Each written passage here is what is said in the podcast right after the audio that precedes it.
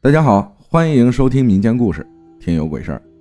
藤椅上的人，我呢是一名中学生，一直都很喜欢听你讲的故事。我也想分享一下我的故事。我有一个癖好，就是喜欢看恐怖片和听鬼故事。我也一直很相信这种东西。事情发生在今年夏天，我和奶奶回奶奶娘家去，看她的妹妹。我是叫姨婆的。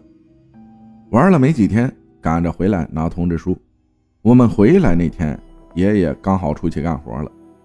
我们这里是一个旅游区，所以爷爷干的不是农活，是去拔花园里的草，每天七十块钱也不多。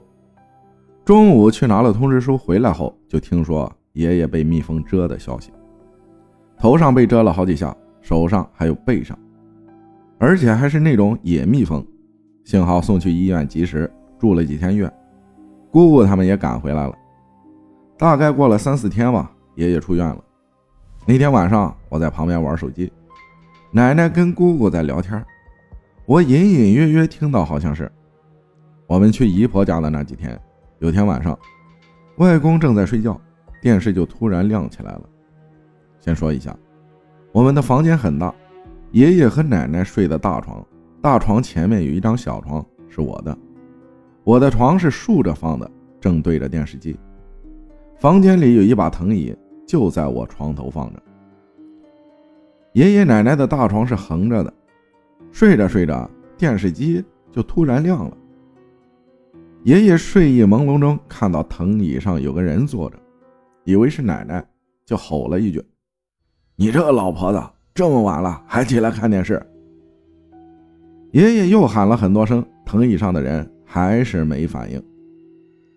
后来爷爷才想起来，奶奶和我根本就不在家，因为没开灯，只有电视上微弱的光，所以也只能看到藤椅上坐的是一个人的样子，看不清具体的面貌。于是爷爷就起来准备把电视关掉，因为房间比较大嘛。走了几步，把电视关掉，转身回床准备睡觉，结果发现藤椅上的人不见了。爷爷瞬间就清醒了，把灯打开。可能爷爷也意识到了自己遇到那种东西了，但也没有害怕，就只是骂了几句，具体也不知道怎么骂的。爷爷看了一下时间，才十一点多。爷爷比较喜欢早睡，一般新闻看完了，他就要睡觉了。这一下，外公也没什么睡意了，就去院子里抽了根烟，转身准备回屋的时候，我家的狗就一直大声的叫。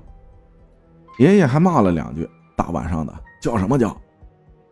以为是贼，于是就把院子里的灯都打开了，因为我们这里有偷鸡的。爷爷就吼了两声，转身去睡觉了。回到房里，电视机居然又亮了，爷爷火了，直接把插头拔掉了。电视机一共亮了两次，插头拔掉之后，后半夜就没有再亮过了。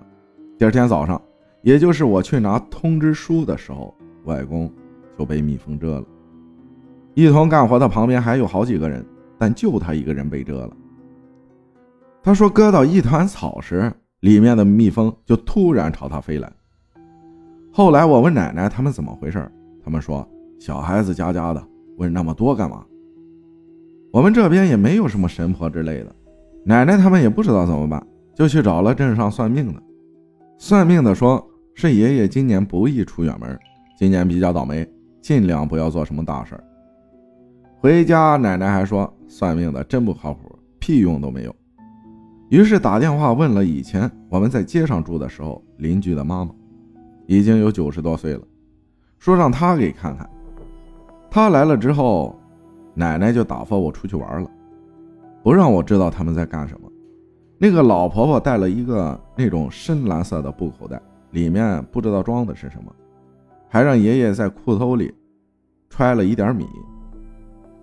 还有以前我的太爷爷跟我们住在一个房子，中间就只隔了一间客厅。那时候太爷爷很喜欢我。也就是爷爷的父亲，姑姑说可能是他回来看爷爷的。有天晚上，奶奶就跑到太爷爷以前住的房间里，说：“你回来看就看，多保佑一下我们，别整这整那的。”又给太爷爷插上了几支蜡烛和几支香，敬了一块刀头，还去打了二两酒。刀头就是那种很大一块的肥肉。还有就是两个月前，那是我人生中从来没有体验过的恐惧。我本来就特别相信那种东西，有时候就算不是那种东西啊，我都会想这想那的。刚才不是说那藤椅在我的床头吗？一般我的衣服都放在藤椅上，但有天晚上我睡觉，半夜突然惊醒，翻了个身，居然看到藤椅上也坐着个人。说一下那个梦，我现在都忘不了。就是我在房间里写作业，拿着手机拍视频，开的自拍，就看到后面藤椅上坐个人，我一回头，他又没了，然后我就惊醒了。